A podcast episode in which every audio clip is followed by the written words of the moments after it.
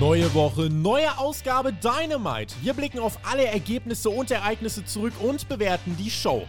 Hört den Spotfight Wrestling Podcast mit der Review zu AEW Dynamite. Send Hook!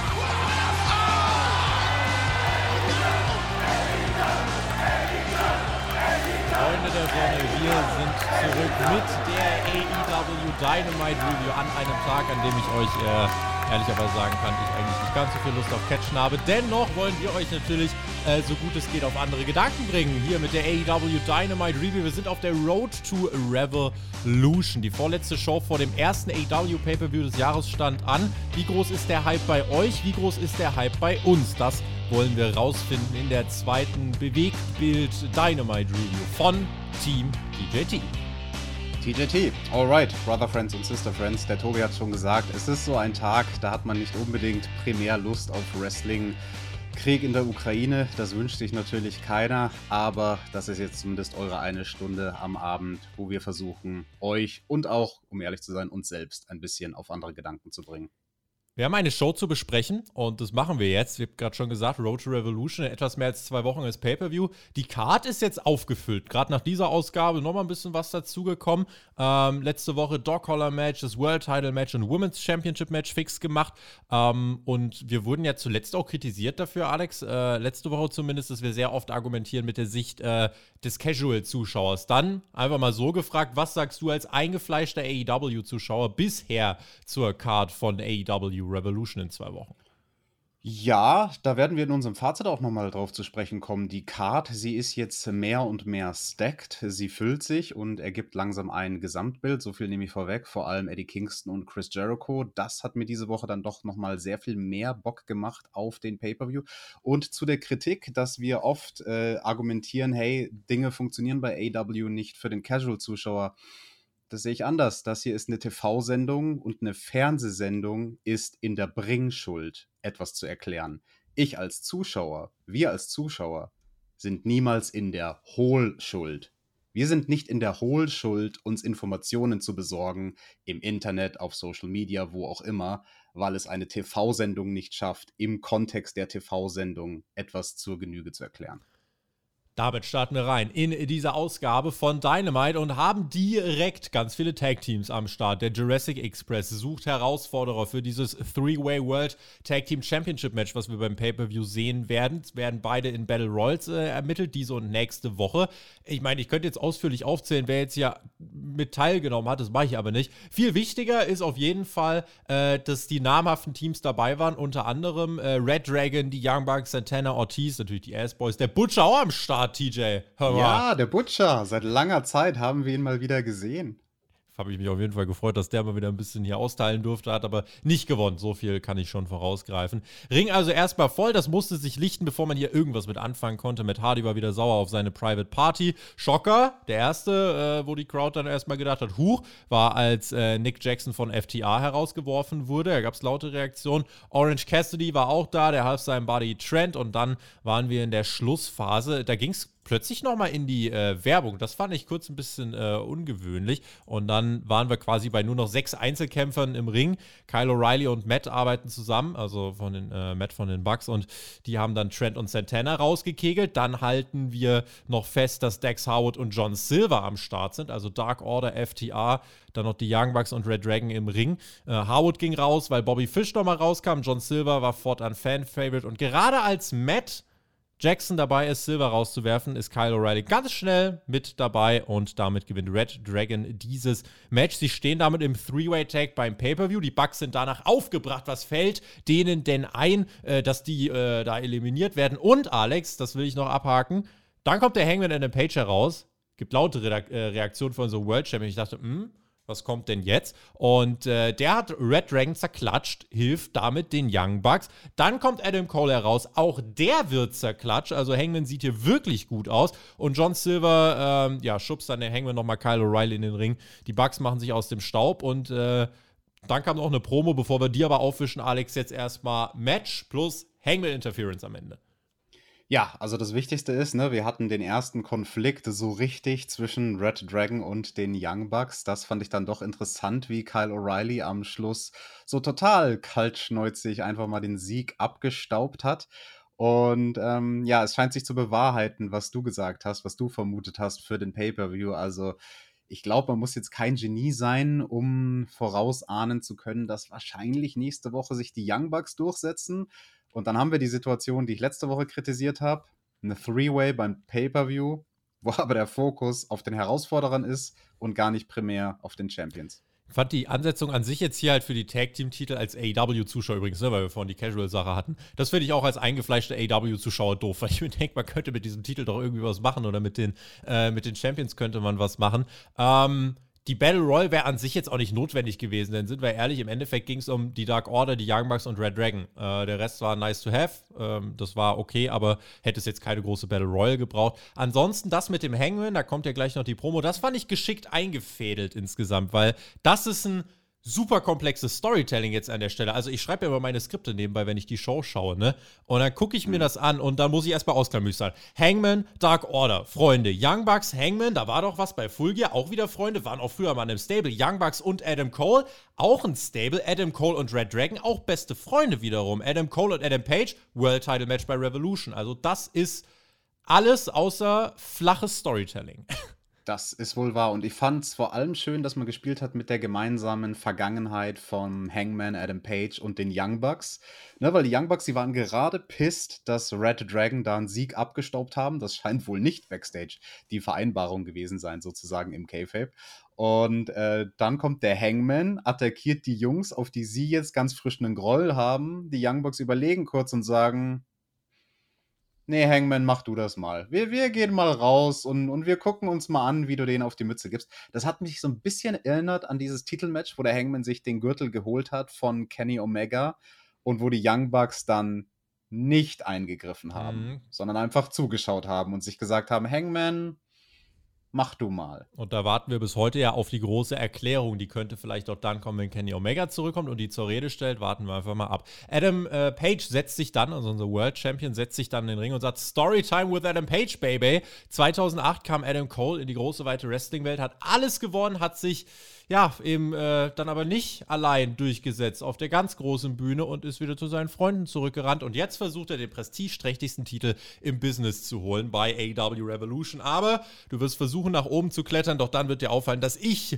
der bessere Adam bin und der bessere Adam wird dich im Grab versenken. Vorher wird es einen saftigen Buckshot setzen und der wird den Sound Boom auslösen. Das die ähm, Promo. Ich habe gerade schon gesagt, ich fand das geschickt gemacht. Promo war okay. Die war kurz, die war knackig. Ich fand halt, gerade bei dem, was wir diese Show noch erlebt haben, da wirkt dieser World-Title-Aufbau irgendwie halt grundsolide, nicht mehr, nicht weniger. Gerade wenn du halt äh, jetzt äh, damals, wenn du alles mit Ring of Honor und so weiter geschaut hast, okay, dann bist du ja wahrscheinlich drin. Aber jetzt so, ähm, wenn, wenn ich mir das anschaue, ich habe damals eben nicht alles geschaut, äh, denke ich mir, solide World-Title-Fehde, äh, aber wäre jetzt nicht das, was mir den Pay-Per-View in erster Linie verkaufen würde.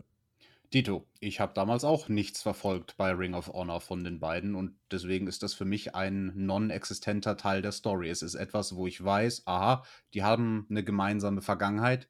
Ich habe davon nie was gesehen. Ich habe nur im Rahmen von AW davon gehört und deswegen ist das dasselbe Gefühl bei mir. Ein okay aufgebautes Upper-Mid-Card-Match.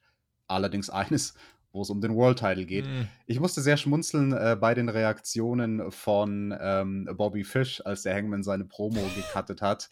Und Bobby dann so die ganze Zeit, also verbal, was laberst du denn für einen Scheiß? Was? Grabschaufeln? Was für ein Grab? Von was für einem Grab redest du? Der ist doch nur ein Schwätzer. Re hör nicht auf den, Adam. Adam Cole, hör nicht auf den. Der schwätzt nur. Das fand ich auch gut. Glaubt der selber, was der sagt?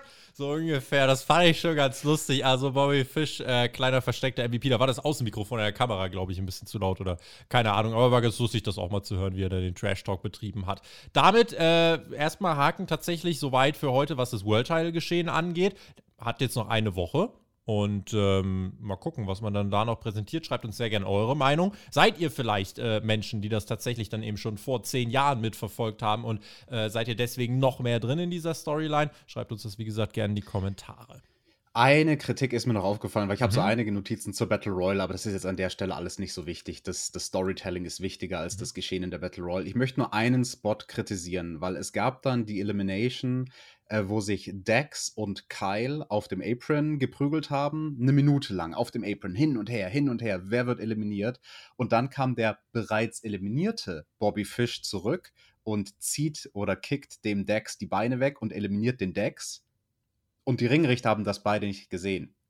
Und da dachte ich mir so, warum waren die Ringrichter nicht in Position auf dieser Seite vom Apron? Weil auf dieser Seite vom Apron die Wrestler seit einer Minute versucht haben, sich zu eliminieren. Das war für mich ein bisschen so, ja, eine Logiklücke. Okay, es ist nicht das erste Mal, dass wir sowas in der Battle Royale sehen, dass jemand kommt, der bereits eliminiert wurde und dann eliminiert der jemanden. Aber man hat es uns hier versucht zu verkaufen als quasi, oh, die Refs haben es nicht gesehen und deswegen ist es okay. Es sollte unfair wirken, ja. Das war Ja, halt, naja. Das war ein bisschen weird gebuckt an der Stelle. Aber dafür viele Eliminations, die ganz lustig waren und, und viele nette Momente und so. Mit der Hack zum Beispiel von den Best Friends und so als, Hack? als Safe. ha, ha, Hack? ha, Nicht, äh, nicht, nicht. ha- Nein, nein, nein, nein, nein, nein, nein, nein. Brian Danielson trifft heute auf Daniel Garcia. Einfach mal aus dem Nix angesetzt. Und Danielson meint, er sieht in Garcia einen jungen Danielson, aber der, ja, Unterschied liegt halt darin, äh, Brian Danielson hatte früher als Mentor William Regal und äh, Daniel Garcia hat als Mentoren die Clowns von 2.0. Und äh, was Moxley angeht, ja, letzte Woche, du hast ja gesagt, wir müssen bluten, bevor wir zusammen äh, Seite an Seite kämpfen können. Das beantworte ich dir heute nach dem Main Event. Ab diesem Moment, kleiner Nachteil, war mir alles exakt klar, was heute noch passieren wird, zumindest Richtung Main Event. Ist jetzt aber nicht schlimm, weil ich mir im Nachhinein trotzdem gedacht habe, ey, cool, dass es so gekommen ist. Aber äh, nach der Promo wusstest du halt eins zu eins, wie der Abend heute laufen wird. Ja, das ist wahr. Über Daniel Garcia reden wir nachher noch nach dem Main Event, weil da habe ich auch ein paar Gedanken zu seinem Match gegen Danielson. Jetzt war es aber erstmal Zeit für Maxwell Jacob Friedman. Ein Segment, bei dem ich sehr gespannt bin, was ihr da draußen sagt. Ähm, weil ich habe das gesehen und ich habe den ganzen Tag versucht, mir eine Meinung dazu, dazu zu machen. Ähm, und guck gleich mal, ob ich die irgendwie halbwegs auf den Punkt kriege. MJF kommt raus, wird mit CM Punk Chance überschüttet und er bittet aber lieb um die Möglichkeit, einfach heute mal sprechen zu dürfen. Und er sprach über das Foto, was er letzte Woche zeigt, über die harte Zeit, als er klein war. Er hatte unter anderem auch ein Aufmerksamkeitsdefizit und sprach dann auch über seine jüdische Herkunft. Er hat so ein bisschen scherzhaft in die Runde gefragt, ah, we got Juice in the house. Und äh, hielt dann eigentlich eine komplette Babyface-Promo. Er wurde in der Schule gemobbt. An jenem Freitag, ja, der damals für CM Punk nur irgendein Freitag war, das war für MJF ein total besonderer Tag. Denn dort hat er sein Held CM Punk treffen können. Das war der Tag, an dem MJF ins Bett gegangen ist und am Ende gesagt hat, ey, ich möchte auch so sein. Ich will auch der Best in the World sein. Hat Tapes studiert, Matches studiert, bis ihm die Augen ausgefallen sind. Hat Promos geübt, bis die Stimmbänder nachgelassen haben, weil er sein sollte wie CM Punk. Und im Januar 2014, Punk, was hast du gemacht? Du hast mich verlassen, darfst du uns alle verlassen. Ich habe mir versprochen, nicht mehr wegen CM Punk der Best in the World zu werden, sondern trotz CM Punk der Best in the World zu werden. Anders als du, du gutless Coward, ja, mir scheißegal, was du beim Pay-Per-View mit mir machst. Ich werde nicht aufgeben, ich werde nicht quitten. Dann wäre ich nämlich nicht besser als du. Ich bin Maxwell Jacob Friedman, I'm better than you and you know it. Dicke Ansage, eine Face-Ansage und dann kommt CM Punk heraus mit erstauntem Blick und er geht in den Ring, hat jetzt nicht vor, äh, MJF zu attackieren, sondern stellt sich nur gegenüber und sagt, stimmt das, was du gerade gesagt hast? Und MJF schluckt und sagt, ja, das stimmt. Und dann, perfekt, ihm laufen die Tränen runter und er geht die Stage hoch, die Fans so, äh, Buh, Punk, warum umarmst du ihn nicht? Und warte mal, warum bejubeln wir jetzt MJ? Was ist jetzt passiert? Und genau mit dieser Konfusion, Alex, bin ich aus diesem Segment rausgegangen. Ich habe mit mein erster Gedanke war die Tatsache, dass sie das geschafft haben, diesen Character Twist jetzt noch so einzubringen, auch wenn ich ahne, wo es hingeht. Das war schon stark, oder? Ja, ich glaube, wir ahnen alle, wo das hingeht. Aber das ist interessantes Storytelling, denn die Charaktere hier sind nicht schwarz-weiß, sondern sie haben Grautöne. Vor allem MJF als Heel hat eine ganz neue Facette bekommen. Und ich muss sagen, krass, dass dieser Mann hinter dem Gimmick das überhaupt so schauspielern kann, dass da auch die Tränen kommen. Also Ja. da musst du dich auch als Performer vorher in so ein Mindset begeben, dass dann im richtigen Moment die Augen glasig sind. Keine Ahnung, vielleicht hat er auch vorhin äh, sich die Hände mit Zwiebeln gerieben und äh, dann in die Augen gedrückt.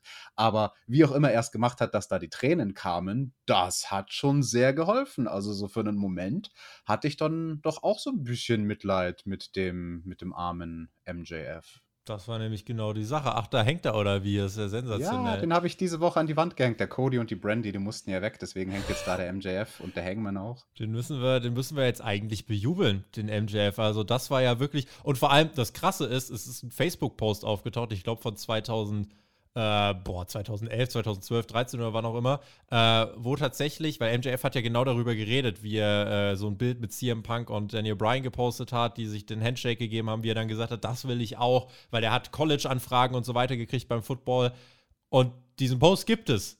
Und das ist krass, weil du musst dir mal überlegen, dann hat er ja, glaube ich, trotzdem schon Sachen erzählt, ähm, die, die trotzdem einfach aus seiner persönlichen Vergangenheit kommen. Und ich finde es immer wirklich beachtlich, wenn sich äh, eben Darsteller dann eben auch vor so einer Kulisse trauen, ihr Privates wirklich so mit ihrer Rolle zu vermischen. Das macht sie authentischer. Und gerade hier in MJF, finde ich, hat das durch seine Delivery einfach so unfassbar gut on point gebracht, dass alle, die immer gesagt haben, boah, das ist der beste Heal, den es gerade gibt, jetzt denken, ach, der könnte ja tatsächlich ein Babyface sein. So, äh, sprechen wir den Elefanten im Raum an. Höchstwahrscheinlich wird er nächste Woche sagen, ha, hab dich verarscht und will nochmal einen riesen Bre äh, Beatdown gegen CM Punk auspacken. Das kann schon sein, aber das einfach nochmal so als kleiner, unvorhergesehener Twist, so zwei Wochen vor dem Pay-Per-View, fand ich schon cool. Auch, dass ein CM Punk jetzt mitfühlt, ähm, finde ich auf allen Ebenen tatsächlich kreativ, war in der Delivery bockstark. Und wenn ich jetzt allein mal versuche aufzuzählen, was MJF nicht alles für bockstarke Promos schon rausgehauen hat, der Typ ist fucking 25, dann, äh, pff, ich habe keinen Hut auf. Hätte ich ihn, würde ich ihn mehrfach ziehen. Ja, und ich bringe noch eine Komponente mit rein. Da geht es wieder so in Richtung Long-Term Storytelling. Weil wenn du dich mal zurückerinnerst, die allererste Promo von CM Punk bei AW, das ist jetzt schon einige Monate her, ungefähr ein halbes Jahr. Mhm. Da hat er explizit gesagt, er wollte damals, als er WWE verlassen hat, niemanden enttäuschen. Er wollte nur selbst gesund werden. Ich könnte mir vorstellen, dass man da schon dieses Match und diese Geschichte im Kopf hatte und die erste Saat gestreut hat. Je nachdem, wie lange die Fehde noch geht. Also, wenn wir am Ende des Jahres über die Fehde des Jahres sprechen, ich glaube, CM Punk gegen MJF ist da schon ein Top-Contender. Also, mal gucken, wie lange das jetzt noch geht. Ähm, aber da muss man einfach mal festhalten, das ist wirklich jetzt so eine AEW-Story, die läuft jetzt seit zwei, drei Monaten.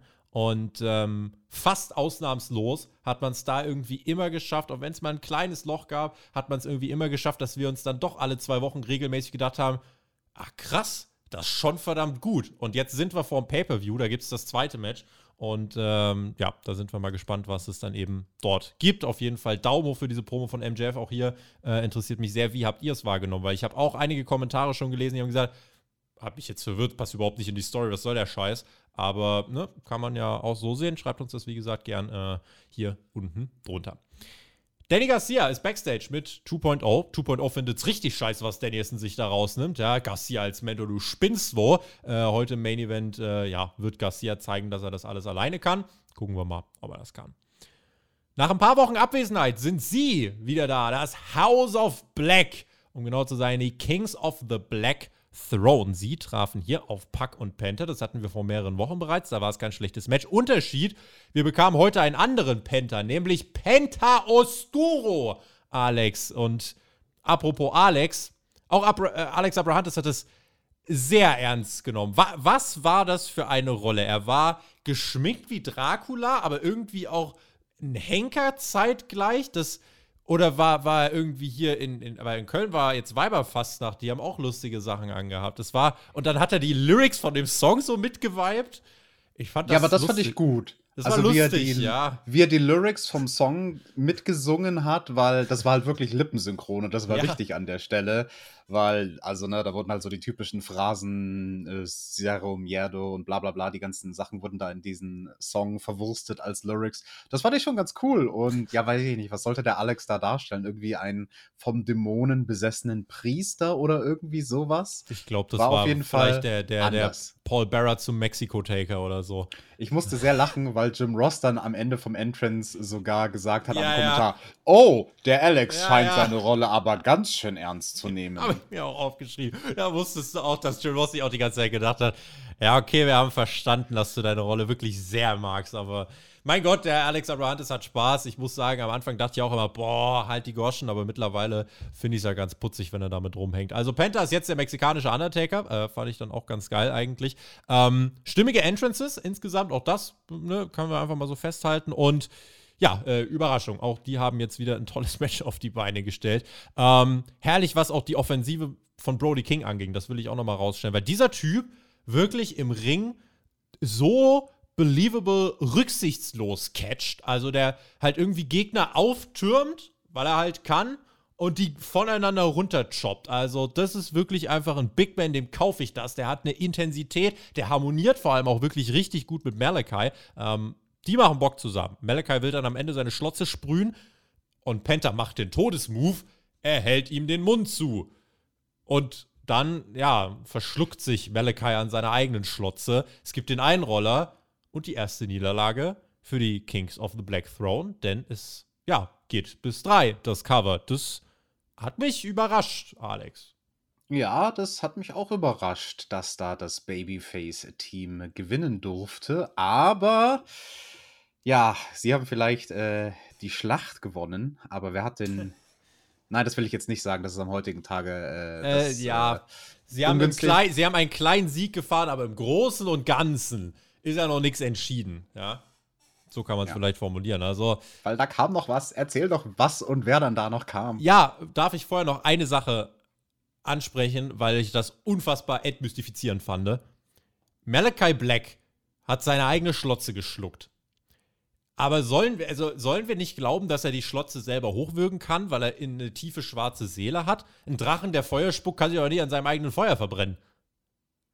Naja, also ich weiß nicht, ob man uns wirklich quasi im K-Fape verkaufen will, dass er so magisch ist. Was ist die er Alternative? Er bringt immer ein Nein, Beutelchen mit oder? Nein, natürlich, die Alternative ist, ich glaube, die meisten Fans sollen davon ausgehen, dass er das irgendwo versteckt hat, in seinen Wrist-Tapes oder in seiner Gear oder was auch immer und einen Moment vorher in den Mund reintut und zerkaut Oh. und dann lossprüht. Also, Ja, keine Ahnung. Ich sprühe dir auch irgendwann mal hier Mist in die Kamera. Kannst, und dann kannst du die Kamera zuhalten, dann verschlucke ich mich auch dran. Nee, also das fand ich ein bisschen. Insgesamt, das Finish von dem Match fand ich flach. Und in Anbetracht der Tatsache, was jetzt kommt, so habe ich mich auch gefragt, warum jetzt so ein billiges Einroller-Finish? Ähm, denn nach dem Match will Malachi Penta enthaupten mit einer Schaufel, weil warum nicht? wie man das so macht. wie man das halt so macht. Äh, Penta Oscuro, wollen wir mal gucken. Und äh, ja, die Licht geht an, aus, an, aus.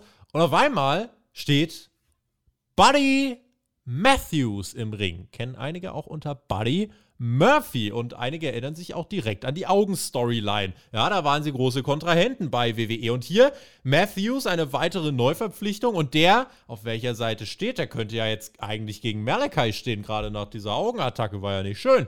Aber er attackiert Puck und Penta und steht damit auf der Seite von äh, den Kings of the Black Throne, beziehungsweise vom House of Black und lässt sich dann von Malachi auch richtig anleiten. Also am Bart zuppeln und mach mal das und plätte die mal auf dem Stuhl. Und am Ende posieren sie. Das House of Black hat ein neues Mitglied und AEW, Alex, eine weitere Neuverpflichtung getätigt.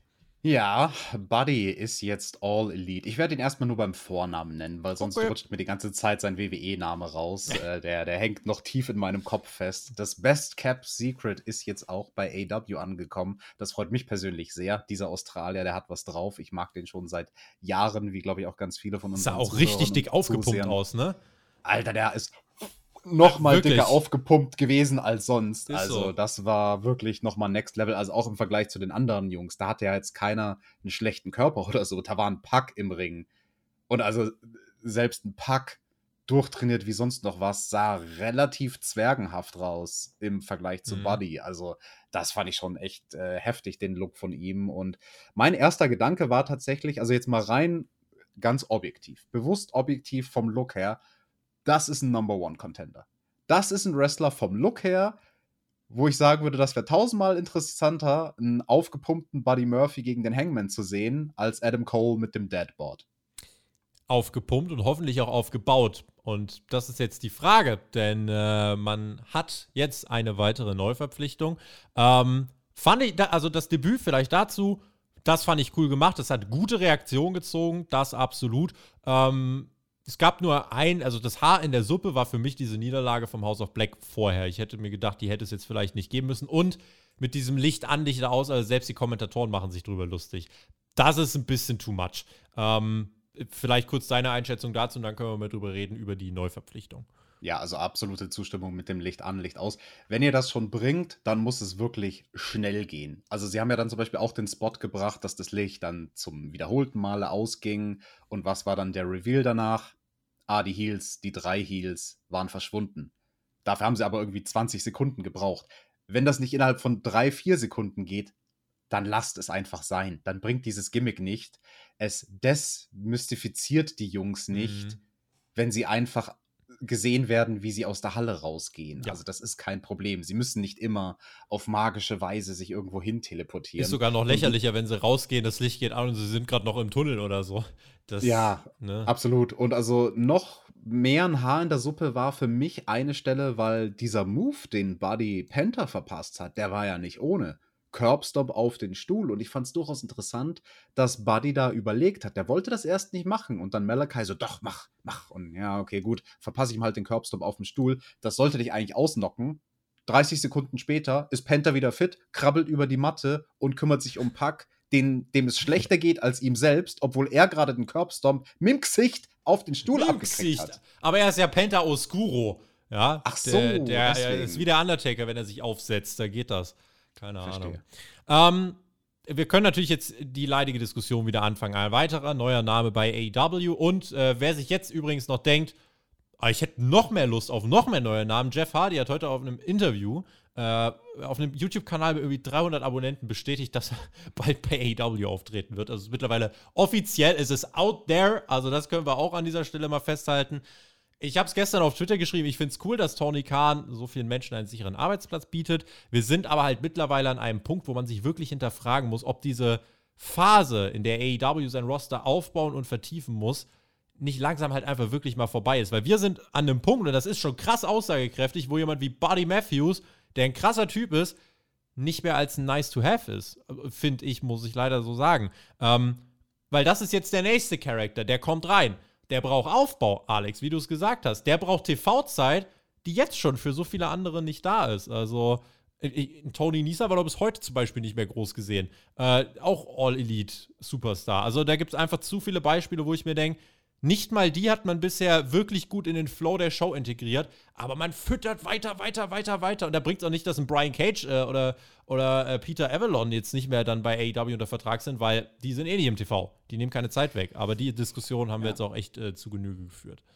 Deswegen, also in den Kommentaren wird diese Diskussion ja auch zur Genüge gefühlt und danke, also vielen Dank, dass ihr euch ähm, oder uns eure Meinung dazu mitteilt. Macht das auch gerne in dem Fall, was ihr davon haltet, von dieser Neuverpflichtung mit Murphy.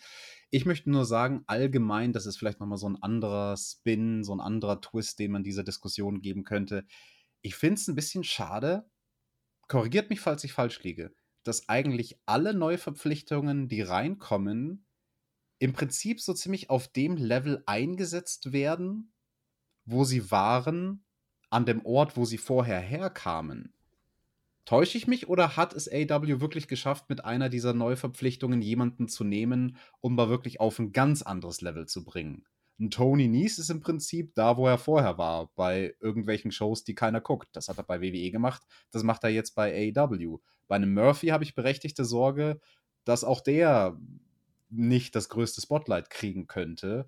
Bei einem Adam Cole kritisieren viele, der Maxter und ich und, und viele andere auch, ja, der ist dann vielleicht ein bisschen overrated und ist an einem Punkt hoch angesiedelt in der Card, wo es vielleicht andere eher verdient hätten. Ähm, Hast du dazu irgendeinen Gedanken? Ich würde sagen, der Grundunterschied bei AEW grundsätzlich, jeder darf mehr zeigen im Ring. Aber das mhm. äh, ist insofern auch kein Alleinstellungsmerkmal mehr, weil äh, es gibt so viele herausragende Wrestler, es gibt so viele Top-Wrestling-Matches bei dieser Show, dass gutes Wrestling alleine dich hier tatsächlich nicht mehr abhebt. Es gibt sehr viele Leute, ja. die sehr gut im Ring sind. Äh, wenn man sich wirklich anschaut, welche Menschen nachhaltig im Fokus stehen, die gewechselt sind, Um, Brian Danielson war bei WWE hoch, ist bei AEW hoch. Okay. Jemand wie Tony Nies, wie du angesprochen hast, der ist relativ weit unten. Adam Cole war bei NXT weit oben, ist jetzt hier mit seiner Undisputed Era weit oben. Ich finde aber zum Beispiel, guck dir FTA an. Die sind eigentlich auch eher irgendwo im Nirgendwo. Miro ist jetzt auch Ewigkeiten nicht mehr da. Da hat man, finde ich, zum Beispiel auch trotzdem vieles besser gemacht. Also AEW kann die Leute besser einsetzen. Auch ein Keith Lee, glaube ich, kann besser eingesetzt werden. Ähm, aber, aber schafft es dann nicht so wirklich, sie aufs nächste Level zu bringen. Ja, weil man sie auch wirklich einfach nicht nachhaltig in den Shows hat. Also du hast jetzt das ein Keith Lee, erstes Match, äh, zweite Woche kurzes Videopaket, dritte Woche kurze Backstage, nächste Woche vielleicht gar nichts und dann Paper. Wir sind vier Wochen rum, seitdem du die mal wirklich ausführlich im TV gesehen hast. Und das ist halt aber logisch, wenn du dein Roster mal voller machst und noch mehr Leute, noch mehr Leute, noch mehr Leute. Aber gut, wie gesagt, wir haben die Diskussion schon oft geführt. Euer Take dazu gerne natürlich wie immer ähm, ja, unten äh, in die Kommentarspalten. Wir hatten ein Videopaket zu Thunder Rosa und Britt Baker. Das ist mittlerweile bestätigt für den Pay-Per-View. Und dann hatten wir ein weiteres Rededuell. Und zwar das von Chris Jericho und Eddie. Eddie fucking Kingston. Security stand auch im Ring. Sehr zur Verwirrung von Eddie Kingston. Er hat sich ja kurz mal dazugestellt, äh, Tough Boys. Und ähm, ja, er hat dann äh, sich dann auch äh, gefragt, was soll das ja eigentlich? Ähm, dann kam Chris Jericho raus und Kingston meinte auch, ja, fertig, er become, become, become, mein Gott, halt die Fresse. Äh, und Jericho hat gesagt, ich will einfach nicht, dass wir fighten. Komm, wir wollen reden. Und Eddie hat absolut keine Ahnung, was das soll. Er hat dann einfach nur gesagt, ich bin halt kein Sports Entertainer. Ich habe keine Ahnung, warum wir uns hier einfach aufs Maul hauen. Oder Tony Khan, ganz ehrlich, wenn wir jetzt hier nur labern sollen, schick Frauen raus, die machen eh hier zu wenig. Irgendwas soll passieren, anstatt irgendein scheiß Sports-Entertainment-Segment. Und Jericho meint, Eddie, mal ganz ruhig, ganz am Anfang, ich will dich ja loben, habe ich dich eher als Jobber gesehen. Dann hattest du ein Match gegen, ach, wie hieß der nochmal? Und dann habe ich gesehen. da, da, musste ich überlegen, so, wen hat er gewonnen? Ja, ja. Oh ja, der hat ja gegen Cody gewrestelt, der Eddie, ganz am Anfang in dieser Challenge von Cody. Aber geschickt gemacht. Und ähm, dann hat er gesagt, dann habe ich dich catchen sehen und ich habe dir noch wenige Tage später gesagt, du wirst ein riesen Babyface werden. Eddie Kingston, was ist ein Babyface? Großartig. Und äh, da habe ich auch gedacht, sag denn das mal, dass sie nicht immer, immer Heel und Babyface im TV sagen sollen. Aber Eddie, als ich so alt war wie du, ja, das ist der Unterschied zwischen uns. Ich war da schon mehrfache World Champion. Ich war Millionär. Und du bist neidisch, Eddie. Das ist der Grund. Du glaubst tief in dir drin, dass du es nicht schaffen kannst, was ich geschafft habe. Und das wurmt dich. Und dann fragt auch Eddie, ja, Christopher, danke für diesen Vortrag über mein Leben. Willst du einen Keks? Weißt du, warum ich das nicht erreicht habe? Ich war gar nicht da. Ich habe andere Sachen gemacht. Du hast dich durch irgendeine, du hast Scheiße gefressen in irgendwelchen Companies und hast irgendeine Scheiße über dich ergehen lassen. Ich habe da keinen Bock drauf. Wenn mir ein Promoter was sagt, worauf ich keinen Bock habe, dann gehe ich und sage dem, fick dich. Und Chris, deswegen, äh, du weißt, ich mag dich nicht. Deswegen lass jetzt endlich kämpfen. Wenn schon nicht heute, dann wenigstens beim Pay-Per-View. Du, ich, let's go. Und Jericho sagt, na, beantworte ich dir gleich, aber weißt du eigentlich, was Achievemophobia ist? Und Kingston, nee, ich habe einen Hauptschulabschluss. Sensationelle Zeile. ist die Angst vor Erfolg. Wir kennen jetzt deine Familienstory. Du hast deinen Onkel als Vorbild gesehen. Der war ein Failure. Dein Vater, Failure. Und du hast jetzt Angst davor, dich da einzureihen. Ich habe schon viele wie dich gesehen. Ihr schafft es einfach nicht, das große Match zu gewinnen. Ihr schafft es nicht, den Big One zu gewinnen. Und in dieser Company bei AEW, es sind nicht Kenny Omega, Hangman und so weiter. Erinnert euch, wer den ersten World Champion äh, gewonnen hat. Äh, wer der erste World Champion war. Chris Jericho. Der ist the Big One. Mich musst du besiegen. Deswegen ist unser Match für den Pay-Per-View angesetzt. Und wenn du mich besiegst, werde ich dir in die Augen schauen und sagen, dass ich dich dafür respektiere, deine Angst überwunden zu haben. Und Kingston verbleibt dann noch mit den Worten: Wir haben das Match, nice, aber gib mir nicht den Jericho aus diesem äh, Mimosa-Match. Gib mir den Jericho, der hier wirklich erster World Champion war. Gib mir den Jericho, den die, äh, der die WCW damals auf den Kopf gestellt hat. Und gib mir den Jericho, den dein Freund Paul Levesque so sehr hasst. Äh, Triple H, liebe Grüße. Ansonsten werde ich dich nämlich verputzen. Und Jericho nimmt es so halb ernst und meint, ja, ja, machen wir alles, aber ich sehe in deinen Augen, du traust dir das nicht zu. Bist ein Loser. You will never win the big one. Und das war nach MJF und also einer wirklich starken Promo das zweite Mal an diesem Abend, dass ich mir dachte, Alter, wie man mit einer Promo ein Match verkaufen kann, ist halt immer wieder faszinierend. Absolut. Richtig starkes Rededuell von Chris Jericho und Eddie Kingston. Und eigentlich keine Worte der Welt, die wir jetzt hier in einer Review finden würden, könnten dem Gerechtigkeit tun, wie gut das war. Da hat einfach alles gestimmt. Also Mimik, Gestik, Wortlaut, Sprechpausen, die Reaktionen aufeinander es war nicht nur, was sie gesagt haben, sondern auch, wie der andere darauf reagiert hat. Vor ja. allem Eddie Kingston. Ja. Eddie Kingston ist so großartig darin, in seinem Gesicht eine Reaktion abzuzeichnen und spricht eigentlich in den Momenten noch mal mehr als in den Momenten, wo er dann zum Mikrofon greift, in den Momenten, wo er nichts sagt. In den Momenten, wo er einfach nur reagiert und wo er kurz überlegt, ob er zu was ansetzt, und, und dann aber abwinkt, weil es quasi in seinem Kopf rattert und er sich denkt so, na, lass den Jericho mal Bullshit labern, lass den Bullshit labern. Ich versuche jetzt, Wusa, Wusa, ich versuche jetzt nicht, mich da ins Boxhorn jagen zu lassen von dem. Und als Jericho dann den realen Background anspricht mit dem Onkel, mit dem Vater, die es beide nicht so wirklich zu was gebracht haben im Leben, fand ich es auch schön, wie Eddie Kingston dann darauf reagiert hat, von wegen so Vorsicht. Ey Junge, jetzt redest du von Familie, so, next level, jetzt wird's ernst. So, meine Familie, da, da fängst du jetzt gar nicht erst mit an. Ja. Also, wow. Also, einfach nur wow. Jericho, und das finde ich halt geil. Und das hast du ja gemerkt, der hat jetzt die Mission, Eddie Kingston overzubringen. Der will den jetzt auf die mhm. nächste Stufe heben. Also eine wirklich sensationelle Promo von beiden. Das ist die zweite wirklich sensationell starke Promo. Ich finde, das Wort ist absolut keine Untertreibung. Das war wirklich deutlich nochmal über einem guten Niveau, was wir bei Dynamite jetzt gesehen haben mit diesen beiden Promos. Und ich habe jetzt aber mal so hart Bock auf dieses Pay-Per-View-Match. Und ich hoffe, ich fiebere so krass mit Eddie Kingston mit. Und genau das ist mir hier bei dieser Promo wieder bewusst geworden. Warum bin ich damals Wrestling-Fan geworden? Weil ich so viel Bock hatte mitzufiebern. Ja, und ich habe jetzt, äh, man sagt ja immer, ja, wenn man K-Fape dann durchschaut hat und äh, wir machen hier Berichterstattung und so weiter, kann man sich gar nicht mehr investieren. Doch, ich bin hier investiert. Ich will, dass fucking Eddie Kingston dieses Match gewinnt. Ich will, dass der seinen großen Moment auf der Bühne kriegt, dass der Chris Jericho hier besiegt. Und ähm, das will ihn auf die nächste Stufe heben. Das hier interessiert mich, tut mir leid, auch zehnmal mehr als das World Title Match, muss ich sagen. Ähm, ja. Ne? Deswegen, und ich habe einfach Bock drauf. Äh, Respekt vor Jericho, dass der sich hier auch wirklich das so vornimmt. Ähm, und Eddie, ja, ich glaube generell auch, dass viel Wahrheit drin war, ne? dass ein Jericho vielleicht sich auch das vorgenommen hat, weil er wirklich damals gedacht hat, ah, guck ihn dir an, er hat keinen Körper, gar nichts. Aber als er gemerkt hat, wie real der einfach ist, dieser Kingston, haben dem alle gesagt, du wirst es groß schaffen. Und John Moxley betont das ja auch immer, Eddie Kingston rafft das gar nicht, wie over der ist. Der, der, der macht sich selber klein. Und deswegen hoffe ich, dass man den Mann wirklich. Gebt Eddie Kingston einfach alles. Gebt ihm alles auf dieser Welt. Der hat es verdient. Ich finde den großartig. Und gerade auch so Zeilen wie, nee, Hauptschulabschluss, einfach so lässig aus dem Ärmel geschüttelt. Es ist so liebevoll. Ähm, ja, da hast du auch Leute dann in der ersten Reihe gesehen im Publikum, die so voll gejubelt haben. Ja, ich habe auch nur einen Hauptschulabschluss. Das ist mein Mann. Der ist halt nahbar, ne? Das ist ja, ja das Ding. Und deswegen Nein, wirklich. Und, und, absolut. Und auch dieser Aspekt mit dieser Angst, etwas zu erreichen. Ich glaube, das ist relatable. Ich glaube, vor allem in den USA noch mal mehr als in Deutschland haben das viele Leute in der Unterschicht. So dieses ja, ich bleib mal bei meinen Leisten, so Schuster bleibt bei deinen Leisten. Ich, ich versuche jetzt nicht irgendwie so ähm, der große King zu werden und weil sie vielleicht ein bisschen diese Angst haben, diese Angst, die auch kommt mit der Verantwortung, wenn du aufs nächste Level kommst, egal in welchem Job. Und ich glaube, deswegen können die Leute relate mit Jericho. Tobi, äh, mit Kingston. Hm. Tobi, du hast was sehr, sehr Wichtiges gesagt, dass dich das mehr interessiert, diese Story, als das World Title Match. Ja.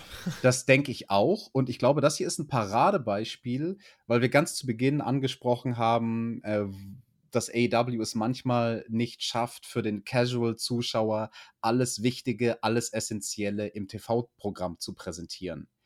Hier gab es genauso wie beim World Title Match einen realen Background. Beim World Title Match ist der reale Background A, die hatten eine gemeinsame Story bei Ring of Honor 2008. Hier ist der reale Background A, vor ein, zwei Jahren hat Eddie Kingston dieses Video auf YouTube irgendwo gepostet oder ein Kumpel von ihm hat es gepostet, wo er einfach sich mal von der Seele redet, hey, ich hatte eigentlich schon retired, ich hatte schon meine Stiefel verkauft. Mein Onkel ist ein Failure, mein Dad ist ein Failure, aber ich will nicht, dass mein, mein Neffe mich mit diesen selben Augen anschaut und deswegen versuche ich es jetzt einfach nochmal. Jetzt, jetzt wrestle ich weiter, bis sozusagen sprichwörtlich die Räder vom Wagen abfallen. Ich wrestle jetzt einfach noch so lange, wie es mein Körper hergibt. Vielleicht habe ich Erfolg, vielleicht nicht und wenn nicht, muss ich mir zumindest nichts vorwerfen dieses Video gibt's, dieses Video kenne ich in dem Fall auch. Aber der Unterschied ist, man muss es nicht kennen, um die Bedeutung davon zu verstehen. Ja. Die Bedeutung zu verstehen von dem realen Background. Denn diese Bedeutung hat uns Eddie Kingston in seinem Gesicht gezeigt. Durch diese starken Reaction-Shots von ihm hat er als Reaktion auf Chris Jerichos Worte uns alles erzählt, was wir als TV-Zuschauer ohne Hintergrundwissen wissen müssen. Das haben Adam Cole und Adam Page nicht so gut geschafft. Punkt. Finde ich, äh, genau so ist es im Endeffekt, weil diese Paarung, glaube ich, jetzt für viele einfach emotional noch greifbarer ist. Ja, und das haben sie mit dieser einen Promo geschafft. Ich habe Bock drauf. Also das Match, ähm, ja, bin gespannt, ob man wirklich Eddie Kingston den Sieg gibt. Ich äh, will es unbedingt sehen und äh, gönne es Eddie einfach von Herzen, dass er da seinen Moment bekommt. Von einer Promo zur nächsten. Die war nicht ganz so gut. Backstage. Das AHFO mit Andrade war am Start. Und dieser Andrade trifft bei Rampage auf Sammy Guevara und bekommt einen TNT-Title-Shot. Und Andrade meint, I don't want and I don't need anybody in my corner to win. But we are company. You're in my back. I and your luck. Du bist in meinem Rucksack und ich beende dein Glück. Ich weiß auch nicht, was er uns damit sagen wollte, der Andrade. Ich, ich glaube, er war. Also er war schlecht gelaunt diese Woche. Ja, Oder? ja. Matt, Matt schlägt dann auch, äh, also Matt Hardy schlägt dann ein Trios-Match vor. Matt Hardy ist Saya Cassidy an, äh, äh, Andrade gegen äh, Sting, Darby Allen und Sammy Guevara beim Pay-Per-View. Ich habe auch nicht durchgeblickt. Also deswegen erzählst du das gerade auch so konfus, weil es war so voll out of nowhere, so random. Sie cutten Backstage eine Promo. Es läuft auch so eine komische, total fehlplatzierte Ja, ja. Musik die ganze Zeit, Ja. als ob es ein Videopaket wäre, obwohl es eigentlich nur eine Backstage-Promo mit einem kurzen Einspieler ist, wo ich mir auch gedacht habe, so, das ist ein Match mit Sting. It's Sting. Das könnt ihr doch nicht so dahinschlotzen. Äh, Nee, und ich muss sagen, so das Match, Pre-Show, also mehr juckt mich das tatsächlich nicht. Also es wird Main-Show, weil Sting natürlich, aber einfach so, Andrade, du bist sauer? Ja, deswegen machen wir ein Trios-Tornado-Match beim Pay-Per-View. Hä? Ich, ja, also so, das finde ich Waste. Also gerade auch mit Sammy Guevara. Ich hätte so gern ein Fatal Four um diesen äh, TNT-Titel gesehen. Aber so einfach jetzt zu sagen, man verteidigt den Titel beim Pay-Per-View gar nicht und deswegen dieses Six-Man-Tag, weiß ich nicht. Also. Jetzt nochmal für Dove, weil mich hat dann auch die Reaktion von der Private Party irritiert in dem Moment. Wer ist auf der Heel-Seite drin? Sind es Matt, Andrade und einer von der Private Party? Nee, also, also Matt findet die Private Party eigentlich scheiße, nachdem die nichts mehr gerissen haben, gerade im Opener. Hat er sogar allein gelassen danach. Und wer ist jetzt in diesem Trios-Match? Äh, so wie ich das jetzt hier gesehen habe, Saya Cassidy, Matt Hardy und Andrade. Also doch, Isaiah Cassidy, einer von Ja. der Private Party. Ja, ja, ja, genau. So steht's jetzt hier. Gegen Sting, Darby und Sammy Guevara. Warum, also, sorry, aber Sting und Darby, die als Tag Team unbesiegt sind, warum stehen die eigentlich in so einer fucking Tag Team Battle Royal? Also rein von der Logik her. Ihr seht, bei dir nicht beantworten. ist nicht alles Gold, was glänzt. Aber gut, dass jetzt Zeit für Ricky Starks ist. Ein Mann, der in meinen Augen unter diesen vielen Neuverpflichtungen übrigens leidet. Aber, aber du sagst, es ist nicht alles Gold, was glänzt. Das ist ja gar kein echtes Gold, was der Ricky Starks da um die Hüften hat. Das ist ja ein nicht anerkannter Titel, diese FTW Championship. Ja, das äh, halte ich für ein Gerücht. Naja, er kommt hier in jedem Fall raus und bekommt ein Match gegen Ten, äh, der bei Rampage gegen Adam Cole verloren hat, äh, aber gut mit unserem World Title Contender mithalten konnte. Und hier ging es um einen Platz im Face of the Revolution Ladder Match. Und das geht hier hin und her und ich hatte Angst, weil wir haben im Ladder Match ja ziemlich dicke Pferde bisher, statt hatte auch- Filigranfliegern. Ich hatte dieselbe Angst. So, und ich gucke dieses Match wirklich mit, dem, mit der ständigen Furcht, mit der ständigen äh, Phobie. Man kann da jetzt hier nicht ernsthaft 10 gegen Ricky Stark, das, das Tony Khan, ich bitte dich. Ricky Starks zog 10 die Maske vom Kopf, Spear und Sieg. Ich, ja, ich bin happy. Mehr wollte ich gar nicht. Ricky geht dann auch wieder mit Powerhouse Hobbs. Ich war einfach nur relieved nach dem Match. Ja, ich hatte die gleiche Phobie. Das ist quasi im Prinzip das, was Chris Jericho vorher Eddie Kingston vorgeworfen hatte. So diese ja. Phobie vor Erfolg. Aber ich hatte eine Phobie vor dem Erfolg von Ten. Mhm. Und zum Glück gab es für ihn den Misserfolg. Er verliert dieses Match.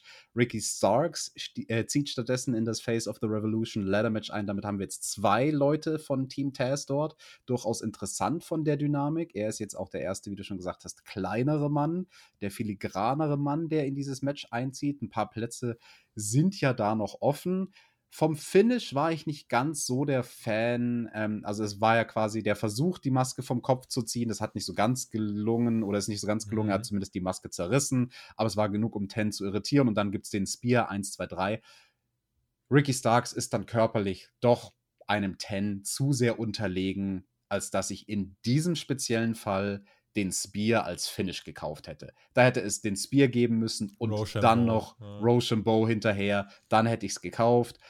Auch das Ten so typisch mexikanisch quasi verzweifelt und irritiert war, weil einer an seiner Maske zuppelt. Wir wissen, wie Ten ausschaut. Wir haben den gesehen ohne Maske ganz mhm. zu Beginn. Das ist jetzt bei dem kein, kein großes Geheimnis, so wie bei einem äh, ja, Luchador, Mes ja. Mexikaner, Luchador, wenn du dem die Maske abreißt nach 30 Jahren. So, weißt du, wie ich meine? Ja, Haken dran, habe ich gar nicht viel mehr zu, zu sagen. Backstage Red Dragon, die freuen sich über den Pay-Per-View. Die Bucks kommen dazu, sagen, ihr seid doof. Adam Cole im Hintergrund, kompletten Nervenzusammenbruch. Und äh, die Bucks können nächste Woche ja einfach die Battle Royal gewinnen, mein äh, Red Dragon. Ja, haben sie recht. Und das kündigen die dann auch an. Und Adam Cole sagt, ihr müsst bitte miteinander klarkommen, sonst läuft das mit diesem World Title nicht. Und Landon macht die Kamera aus. Sie verstehen sich alle nicht mehr so gut. Eieieiei. Ein Sturm zog dann auf. Jade Cargill sammelt ihren nächsten Sieg heute gegen das Bunny. 27-0 steht die gute Frau vor dem Match, 28 steht sie nach dem Match. Bunny kriegt nicht mal ein Entrance. Das war eigentlich das bis hierhin Relevante. Wie viel willst du zum Match sagen? ich lese einfach meine Notizen in Stichpunkten vor. Okay. Corner Dropkick habe hm. ich mir aufgeschrieben. Was meine ich damit? Es gab dann während der Werbepause diesen Spot, wo Matt Hardy rauskam. Ne? Er natürlich auf der Seite von Bunny. Er verscheucht den Mark Sterling von der Cargill, indem er die ganze Zeit Delete, Delete, Delete, Delete macht. Gefühlt ist im Ring währenddessen Jade Cargill gefühlt für eine halbe Minute in der Position mit den Armen hier so weit oben und dem Kopf eingeklemmt äh, bei, beim Turnbuckle und wartet auf den Dropkick. Und ich denke mir so, kein Mensch in einem echten Kampf würde so lange in dieser Position verweilen. Naja, gut. Jeder Schritt choreografiert, habe ich mir aufgeschrieben. Ich glaube, das müssen wir nicht erklären. Wir hatten ein Match zwischen Cargill und Bunny. Die beiden sind nicht die besten. Bei Cargill sage ich, ich cutte ihr some slack, weil sie ist noch grün und ich meine nicht nur die Haarfarbe, sondern die Erfahrung. Bunny, die hatte schon sehr viele Matches. Ich glaube, die Kommentatoren haben gesagt, insgesamt über 400 Matches in ihrer Karriere. Sieht mit man 400, jetzt nicht so viel. Nee, also. mit 400 Matches solltest du besser sein. Also ja. 400 Matches, nur so zum Vergleich, ist mehr Matches, als ich in meiner ganzen Karriere hatte. Und ich behaupte jetzt mal, ganz steile These, ich war ein besserer Performer als Bunny. Also, naja. Dann hatten wir den Brainfart, habe ich mir aufgeschrieben, von Cargill, wo sie einmal, auch in der Werbepause, ist ja egal, weil es ist ja nur in der Werbepause, einfach nicht auskickt. Es gibt das Cover, eins, zwei, und bei vier macht sie die Schulter hoch. Mhm. Aber Ref Aubrey Edwards hält inne mit der Hand, schlägt nicht zur drei auf die Matte und überlegt, Kickout. Okay. Ja, äh, es war ein Match zwischen Jade Cargill und Bunny, das genauso war, wie man bei dieser Ansetzung vermuten möchte. Um vielleicht das Finish kurz zu erklären, Matt Hardy will Bunny einen Schlagring geben, Smart Mark Sterling gibt Jade den Gürtel, die wehrt damit den äh, Schlagring ab, Aubrey Edwards wirft alle Beteiligten raus, es gibt äh, den Roll-Up von Bunny, die äh, dann trotzdem mal Cargill kurz zum Nierfall bringen. Ich war sehr überrascht, aber es ist eine positive Sache, wie die Crowd mitgegangen ist am Ende dieses Matches. Also du kannst zu Jade Cargill sagen, was du möchtest. Du kannst sie scheiße finden, du kannst sie grün finden. Diese Streak hat eine Wirkung. Denn die hat am Ende eine Reaktion hervorgerufen. Am Ende gewinnt sie das Ding mit dem Jaded und äh, sie geht 28-0. Das macht man schon gut. Auch die Promo dann danach von ihr, sie hat gesagt, steh 28-0, irgendwann 30-0, bald 50-0. Who's next? So, äh, die ganz offensichtliche Anspielung. Wer hat euch von Tag 1 angesagt, dass Jade Cargill ein weiblicher Goldberg werden könnte? Dankeschön. Und äh, sie, ja, steht dann hier und sagt, wer ist der nächste Challenger? Herauskommt Ty Conti und sie hatte ein Mikrofon dabei, Alex. Oh Gott, oh Gott, oh Gott. Aber sie hat nicht viel gesagt. Sie hat einfach nur gesagt, I'm not just next. I'm the one who beats your ass, bitch. Und dann rennt sie in den Ring. Und Jade Cargill hat halt, also, sie wusste, dass sie jetzt nicht attackiert wird. Das hat sie leider auch genauso gesellt, denn Ty Conti sprintet in den Ring mit riesigen Schritten und dann hält sie vor Jade Cargill an und Jade Cargill sieht halt super lässig aus, weil sie sich überhaupt nicht davon beeindrucken lässt. Sie gibt stattdessen Ty Conti einfach einen Kuss auf die, einen Kuss auf die Nuss, einen Kuss auf die Stirn. Und, äh, Jim Ross an der Stelle. Oh la la. also das war tatsächlich eigentlich eher ein bisschen Komödie.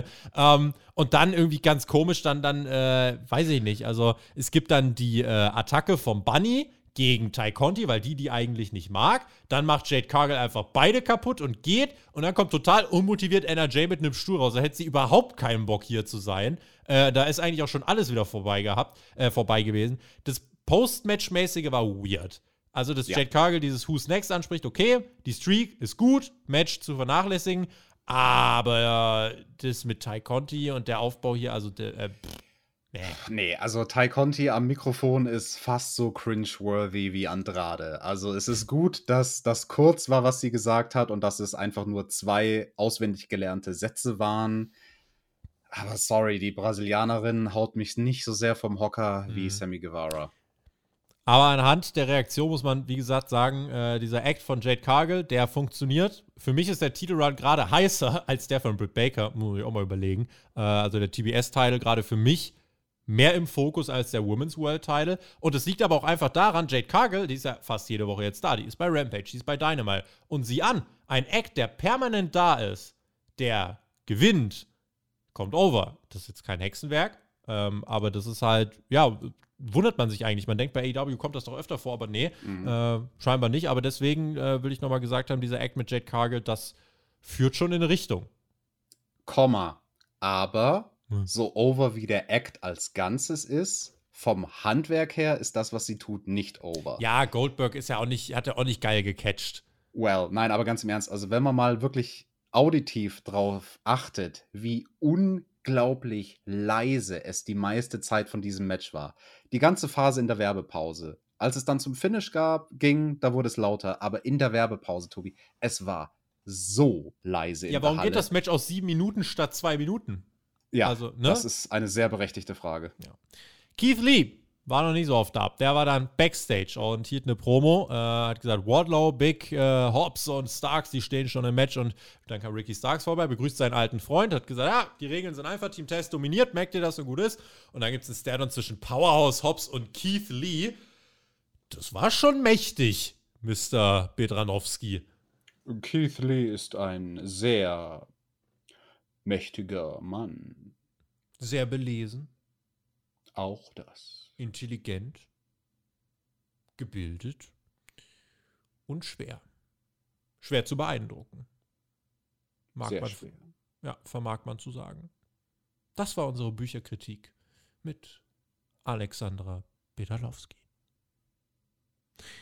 Am Freitag bei AEW Rampage, Orange Cassidy gegen Anthony Bowens, Face of the Revolution Qualifier, weil Tony Khan Orange Cassidy natürlich irgendwie auf diesem Pay-Per-View nochmal unterbringen muss, obwohl wir uns alle einig sind, dass Bowens diesen Spot eigentlich auch mal verdient hätte. Außerdem Serena Deeps 5-Minute-Challenge, Contract-Signing von Britt Baker und äh, Thunder Rosa, zudem Sammy Guevara gegen Andrade in einem TNT Championship Match. Nächste Woche bei Dynamite die Tag Team Casino Battle Royale für den nächsten Spot bei Revolution. Ein Six-Man Tag Team Match. Adam Page, John Silver und Alex Reynolds gegen Adam Cole und Red Dragon. Außerdem die bisherige Card für AW Revolution, die haben wir auch noch bekommen. Mit unserem World Title Match. Hangman Adam Page gegen Adam Cole. Außerdem CM Punk gegen MJF Doc Collar Match. Dr. Britt Baker gegen Thunder Rosa. Women's World Title. Face of the Revolution Ladder Match. Die, äh, der Sieger bekommt einen TNT Title Shot. Wardlow gegen Keith Lee versus Powerhouse. Hobbs versus Ricky Starks. Äh, außerdem Eddie Kingston gegen Chris Jericho. Three Three-Way Tag Team Championship Match Jurassic Express äh, gegen Red Dragon, gegen ein noch nicht bekanntes Team. Damit ist Zeit für ein Main Event von Brian Danielson äh, gegen Danny Garcia. Das hatten wir jetzt nämlich noch offen, aber eine Frage bleibt noch. Wo ist eigentlich. Oh nein, jetzt kommt das wieder. Oh, warum machst du das immer noch, Tobi? Bitte nicht. Bitte, bitte dreh's runter. Wo ist der eigentlich gewesen? Ich weiß nicht, er wird nicht wieder auftreten und er ward nicht gesehen und hoffentlich wird er auch bei Rampage nicht gesehen, weil bei Rampage tritt ja jemand an, den ich viel lieber sehe als Hook, nämlich Serena Deep Tobi. Es ist ein ganz klarer Fall. Dann muss ich diese Woche wieder die Rampage Review machen auf Patreon. Dann schnappst du dir. Im Main Event hat AEW dann dieses Match von Danny Garcia und Daniel Bryan Vorher gab es aber noch eine Info zum nächsten Pay-Per-View. Der findet statt äh, am 29. Mai. Das sind dann zwei Monate nach Revolution. Und zwar kehrt AEW nach Las Vegas zurück für drei Shows. Äh, 25. 27. Äh, Mai, da gibt es Dynamite und Rampage. Und dann am Sonntag dem Pay-Per-View in der T-Mobile Arena. Da passen 15.000 bis 18.000 Menschen rein, wenn man Bock hat. Äh, Westküste eigentlich easy Ausverkäufe, könnte man meinen. Schauen wir mal, wie sich das dann darstellen wird. So, kommen wir zum Hauptkampf. Danny Garcia bestritt das größte Match seiner Karriere gegen Brian Danielson. Können wir mal appreciaten, wie geil diese Ansetzung war? Dieses Match fand ich, auch weil, weil Danny Garcia, wenn er im Ring catcht, auch das ist so eine Gesichtskirmes sondergleichen. Ich finde das. Ich finde das eigentlich echt, der, jeden, jeden Griff, jeden, einfach nur, wenn dich jemand hier am, äh, am Handgelenk anpackt, er ist, ah! Und brüllt direkt rum. Ich finde das sehr unterhaltsam. Dies war für mich persönlich zum Zuschauen ein technisches Gedicht. Es war Pro Wrestling. Da wurde gepro-wrestelt. Es ging um Konter, es ging um Griffe, es ging um Ring Awareness, es ging um Gleichgewicht, es ging um Positionierung. Wer Pro Wrestling mag, ich kann mir vorstellen, der wird hier sehr viel Spaß gehabt haben. Wer jetzt hier so ein Popcorn-Main-Event haben wollte, der wird sich gedacht haben, lame. Aber Garcia hielt, finde ich, lang mit, befreite sich aus Haltegriffen, doch irgendwann wurde ihm der Kopf eingetreten, dann gab es den Triangle Sleeper. Die Fans standen und klatschten, haben diese 10,5 Minuten im Main Event genossen. Äh, ich habe das auch genossen. Ja, zum Handwerk kann ich gar nichts sagen, was du nicht eh schon gesagt hättest. Es war ein Gedicht von Pro Wrestling. Das, das trifft es, glaube ich, perfekt. Es war die Art Match, die man erwarten durfte bei dieser Ansetzung. Ich habe es eingangs gesagt, Daniel Garcia ist relativ interessant, dass man ihn so positioniert, wie man ihn hier positioniert, gegen einen Brian Danielson. Man weiß, da kommt ein großartiges Match bei raus. Jetzt stelle ich mal eine etwas provokante Frage.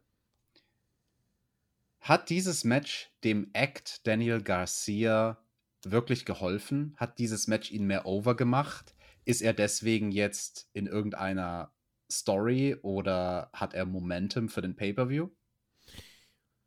Nicht wesentlich mehr als vorher, würde ich sagen.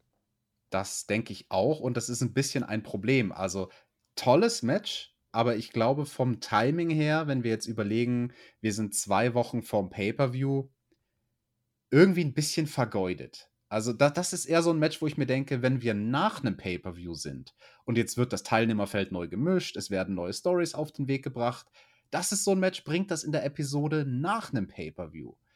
Jetzt, wenn wir zwei Wochen vor dem Pay-Per-View sind, es wird nur noch nächste Woche Dynamite geben und dann ist schon Pay-Per-View. Dann nutzt doch das Main-Event-Segment, um da einen anderen Gegner zu positionieren. Also davon bin ich nicht unbedingt der Freund, dass hier jetzt im Main Event jemand verjobbt wird, der beim Pay-Per-View keine Rolle spielen wird.